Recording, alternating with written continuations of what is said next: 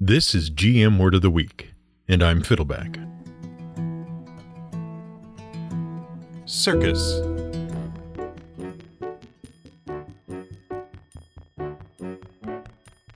With the recent folderol with Patreon, and incidentally, if you're a supporter of ours, make sure you've listened to last week's important announcement. With the recent folderol surrounding Patreon, we here at the Word of the Week are strongly considering giving it all up and running away to join the circus.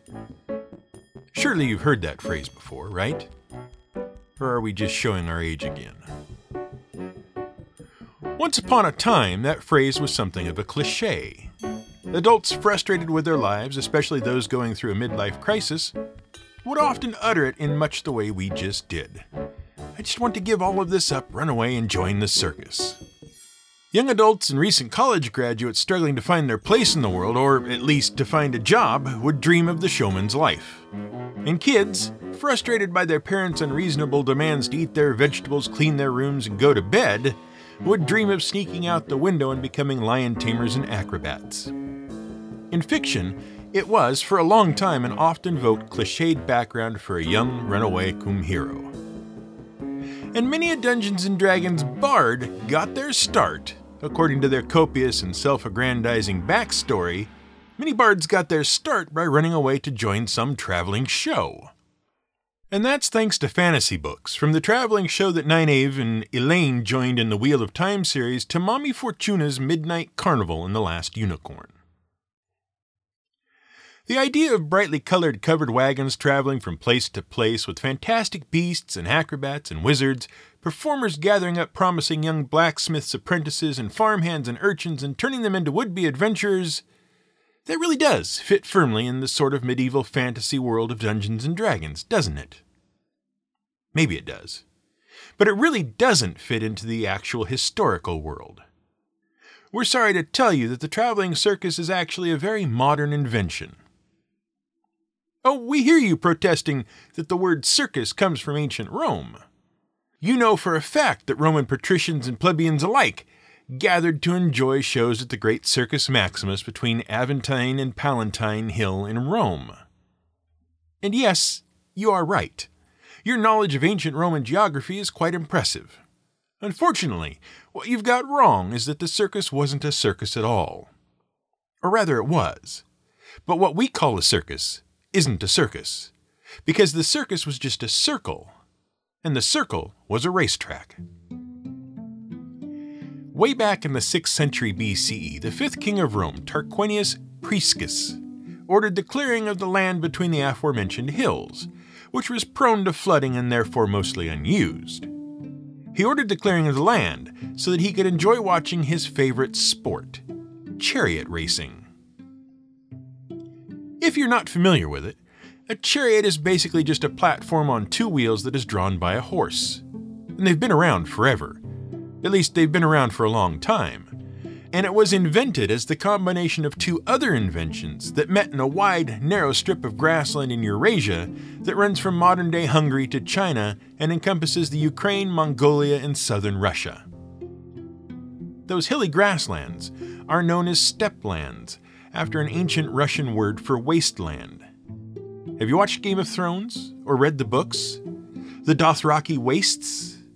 Those are the steppelands of Eurasia. Anyway, the steppelands were agriculturally pretty useless, but they were homes to herds of various animals that actually made pretty good eating. And so itinerant hunter gatherer tribes called them home and sometime before 2500 BCE, the Steplanders figured out the trick of domestication. That is, they figured out that you could breed animals and train them to obey you. And then you didn't have to go chasing them around the landscape when you wanted to eat them. And there would always be more. And among the various animals they bred for food were sheep and a certain long legged, hoofed mammal native to the steppe lands horses. For food. But then, somehow, an invention arrived from Mesopotamia to the south. It was a pretty simple thing, just a circle, really. But it allowed you to move heavy things along the ground very easily. It was called the wheel. We're not sure who figured out the idea of attaching a wheeled platform to a horse, or why, But the archaeological evidence suggests that horse drawn chariots actually predate the wide use of horseback riding. While there is evidence that humans did try to mount and ride horses early in their domestication, it seems that those experiments didn't go very well and the idea was abandoned. In fact, horseback riding didn't see widespread acceptance until almost 1500 years after the chariot had become a major instrument of war. And it did become a major instrument of war, we mean. By the second millennium BCE, chariots had spread to the area of modern day Syria, and they quickly became a military weapon without equal. In 1700 BCE, the Hittites conquered their first kingdom by combining the chariot with another recent invention, the compound bow. A compound bow is a version of the normal bow, as in a bow and arrow. It's a version of the normal bow that is made of strips of different materials. That gives it much more power. The compound bows the Hittites employed could accurately hit a target at 1,000 feet, and could penetrate the best armors of the day at 300 feet. And that's why it remained a popular weapon for charioteers and mounted warriors as late as the 19th century CE in China. The chariot was gradually supplanted once horseback riding became a thing in around 500 BCE. But by that time, the chariot was everywhere Egypt, Greece, the Middle East, everywhere. And although it fell out of favor as an instrument of war, it remained a popular method of personal transportation and chariot racing remained a popular sport. And that brings us back to the Circus Maximus in Rome. King Tarquinius loved the sport, and he had a great oval racetrack cleared. He also had a permanent starting gate constructed on which seven wooden eggs were placed. Those eggs counted the laps. After each lap, an egg was removed. Around 33 BCE, the eggs were replaced by bronze dolphins. And we're not sure why they chose eggs or dolphins. The Romans were just weird sometimes. Over time, wooden stands were added for nobles and then for plebeians, so common folk could enjoy the races.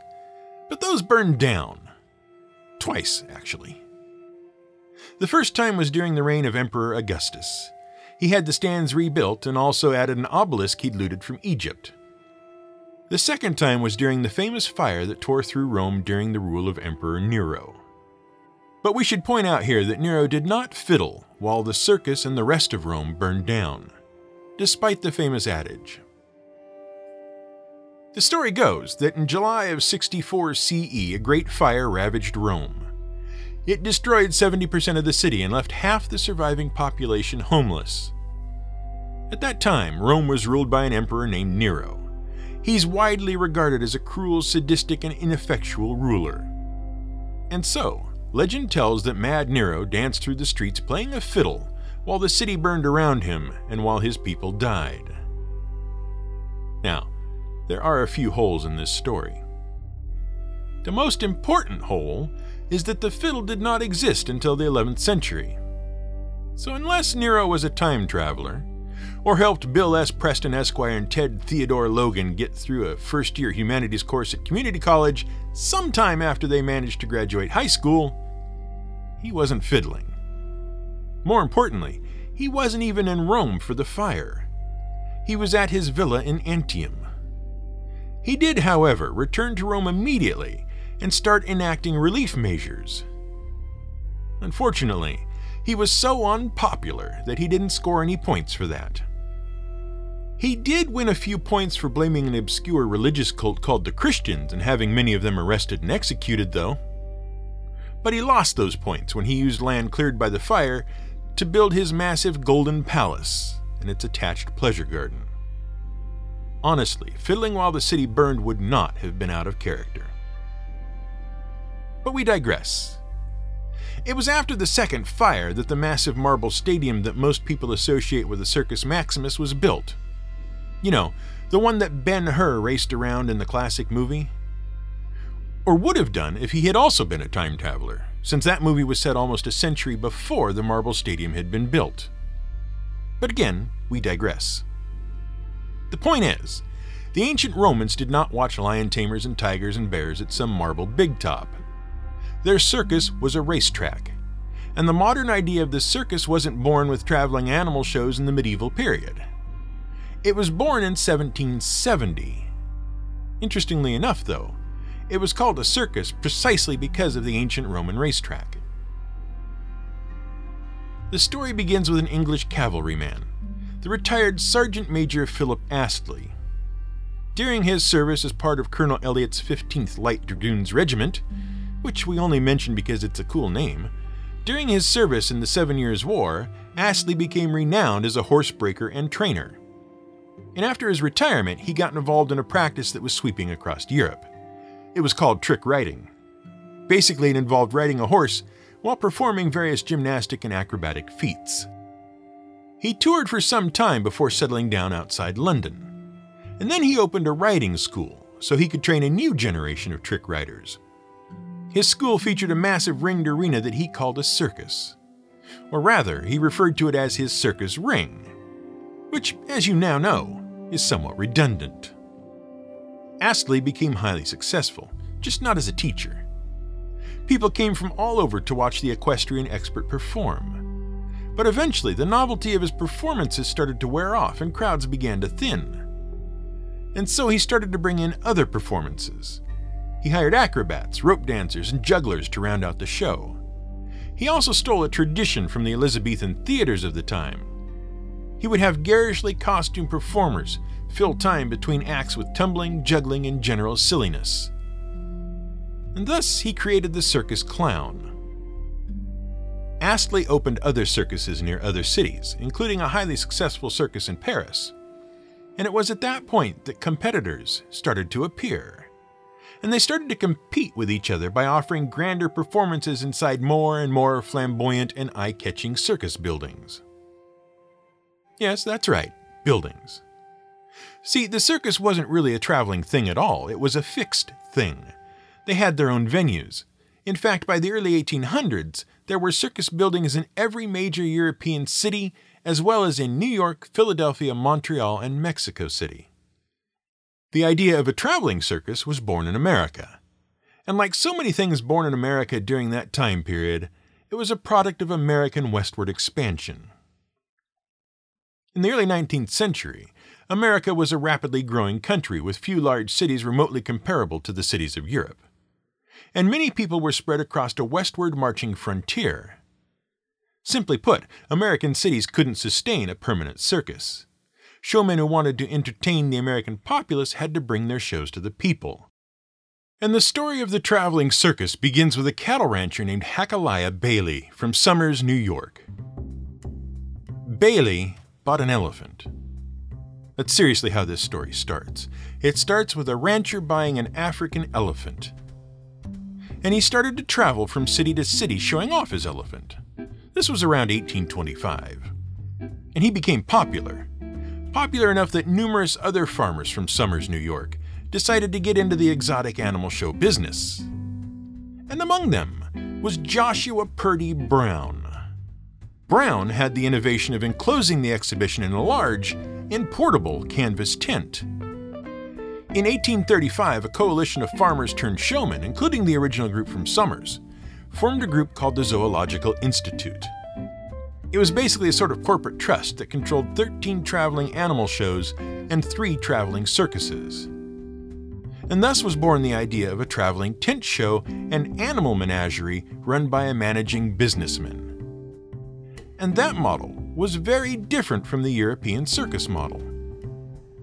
Later, of course, the famous showman Phineas Taylor Barnum combined the tent show and menagerie with an exhibition of human oddities, the sideshow and put the whole thing into train cars. Thus was born P.T. Barnum's Museum, Menagerie, and Circus, which, through a series of business deals and partnerships, would become the Ringling Brothers Barnum and Bailey Circus. Point is, the modern traveling circus is a very recent evolution of equestrian shows named after a Roman racetrack, both of whom have their origins in the grassy wastelands of southern Russia so your bard certainly didn't run off to join the circus as a child. Which isn't to say there weren't traveling performances in the Middle Ages to get heroes off the farms and into the wider world. They were just much smaller, more personal affairs. Let's start with the troubadours. Around the 11th century, a group of poets appeared in the south of France and the north of Italy. They became well known for a particular kind of lyrical poetry, usually romantic in nature. And they took to traveling from village to village, singing ballads, sharing poems, and carrying the latest news and gossip. They focused primarily on romantic and courtly themes, and this often earned them an audience with the wealthy elite when they visited major population centers. They were mostly just wandering performers. Until the Crusades opened up Eastern Europe, Asia Minor, and the Holy Land of Jerusalem. And until various knights and aristocrats found themselves with little to do between the various crusades. What happened was troubadours began to travel further abroad, and they would bring back tales of the exotic lands they visited.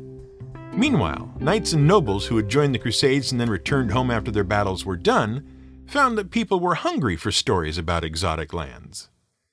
Many became troubadours, and the troubadours saw increasing demand for their services at the courts of kings and lords. Many stopped performing for the common people. Now, many rulers already had entertainers in their courts. They were called minstrels. And that word comes from the same root as minister and administrate. It literally means little servant. The minstrels primarily focused on myths, legends, and the histories of various royal families. They also had a great degree of skill in jests, japes, jokes, and tomfoolery. They had to be ready to entertain on a whim. When the troubadours and their romantic tales of exotic lands became more popular, the minstrels found themselves crowded out, so they took their acts on the road. As a result, the many feasts, fairs, and festivals that were celebrated across Middle Ages Europe suddenly gained a new form of entertainment the wandering minstrel. And many of their old ballads and myths and legends became favorites among the peasants. But there was also another group of travelers who wandered Europe during the Middle Ages and they had a reputation for taking children away from their provincial lives. In fact, they had a dark reputation for kidnapping children, a reputation that survives to this day. We're referring to a group that remains a highly vilified minority population in Europe to this very day the Romani people, the Roma, the Gypsies. And they are a group whose history is not widely known or understood. Part of the problem with disentangling the truth about the Gypsies is that many groups have been conflated over the years, and because the Roma people are not themselves a completely homogenous group. But some recent genetic evidence has helped bring to light some of the story. First, let's get the basics out of the way. The name gypsy was first applied in England in the 16th century to a group of itinerant people who lived in insular traveling communities. The name was derived from Egyptian because it was believed they were of Egyptian origin. They weren't, though, and because of the reputation the Gypsies gained, the word gradually gained a negative connotation in Europe, and it is still considered offensive by some today. These people, the so called Gypsies, were actually members of an itinerant people who had first appeared in Europe in the 1300s and had been named the Romanese. Today, they are often called the Roma but the Roma are merely one of the larger subgroups of the Romani people. And they were originally confused with wandering minstrels due to their brightly colored clothing and their various performance arts. But there were clues that the Romani weren't just itinerant performers. First of all, there were a lot of them, not just small groups of itinerant performers, but whole family groups. And they had darker skin than the Eastern Europeans in the communities they visited. Most importantly, though, they were culturally distinct and even spoke their own language. Their communities remained mobile and rarely settled. When groups did settle, as some did engage in agriculture, they remained distinct and separate from the nearby European peoples. Mobility and impermanence actually became a part of their identity. From their arrival in the lands of the modern day Czech Republic, the Romani spread gradually across Europe entering the Balkans, Eastern and Central Europe, and gradually even further west. As evidenced above, Romani travelers eventually reached the British Isles, and they presented something of a mystery to the scholars and clerics of Europe. Who were the Romani? Where had they really come from? Today, linguistic and genetic evidence has answered the question with a high degree of certainty. The Romani originated on the Indian subcontinent Their language is closely related to old dialects of Hindi, and many of their oldest traditions can be traced back to southern Asian cultures. As near as historians have been able to determine, the Romani migrated from southern Asia as far back as 600 CE. Historians theorize that they may have fled the oppression of the caste system of India. When the Romani first arrived in Europe, many groups presented themselves as peaceful folk and, in many cases, as penitent Christians. And the Europeans made many assumptions about the traveling people, particularly that they were wandering pilgrims, exiled, and serving out some sort of religious penance. In some places, the Romani were welcomed for their new technologies, especially talents for working metal, and for their exotic stories. But many other places viewed them as outsiders. Their apparent similarity to Tartar raiders, who had plagued certain areas of Europe, didn't help. Nor did the conflicts between the Romani cultural norms and those of the European Christians. Anti-Ziganist, that is anti-Romani, sentiment began to spread, especially in Central and Eastern Europe. Romani gypsies were viewed as vagabonds and thieves. They were not to be trusted. And of course, they kidnapped children. This culminated in laws in the 1500s banning the Romani from traveling in England and France. Worse, in 1538, in several states controlled by the Habsburgs, it was decreed that killing Romani gypsies was not a crime. This resulted in a massive killing spree. And the anti Ziganist sentiment has remained quite strong throughout Europe, even into the modern era. During World War II, the Nazi regime is said to have segregated and then murdered upwards of 500,000 Romani gypsies. So, did the Romani kidnap children? Almost certainly not, at least not regularly. Any individual might be a kidnapper, but as an ethnic group, there does not appear to be any evidence that the Romani engaged in the practice. Folklorists have pointed out that the accusation of child napping is one that is commonly leveled against outsider and alien groups. For example, legends in Christian Europe held for centuries that members of the Hebrew faith would kidnap and sacrifice children. It was called the blood libel, and it was libelous indeed, for there was no basis for it. Children's author Roald Dahl has noted that stealing children is something that is always ascribed to monsters to make them monstrous fairies, witches, and so on. Because there is little more monstrous in the human psyche than stealing a child. Does that mean children never ran off to join the gypsies? Of course not. In fact, over the many long years in Europe, intermarriage between Romani people and the local population has waxed and waned a great deal and Romani culture is a complex collage as a result of their absorption of ideas and peoples in their travels. And the Romani Gypsies are a broadly diverse group these days and number some 12 million in Europe and the Americas. But given the long plight of the Romani people and the very real discrimination they face even today, perhaps you're better off assuming the bards in your games did just run off to join a medieval circus and leave the gypsies out of it. This has been GM Word of the Week. It's written and researched by the Angry GM and produced by me, Fiddleback. You can support us on Patreon at patreon.com slash gmwordoftheweek. You can find more at gmwordoftheweek.com and theangrygm.com.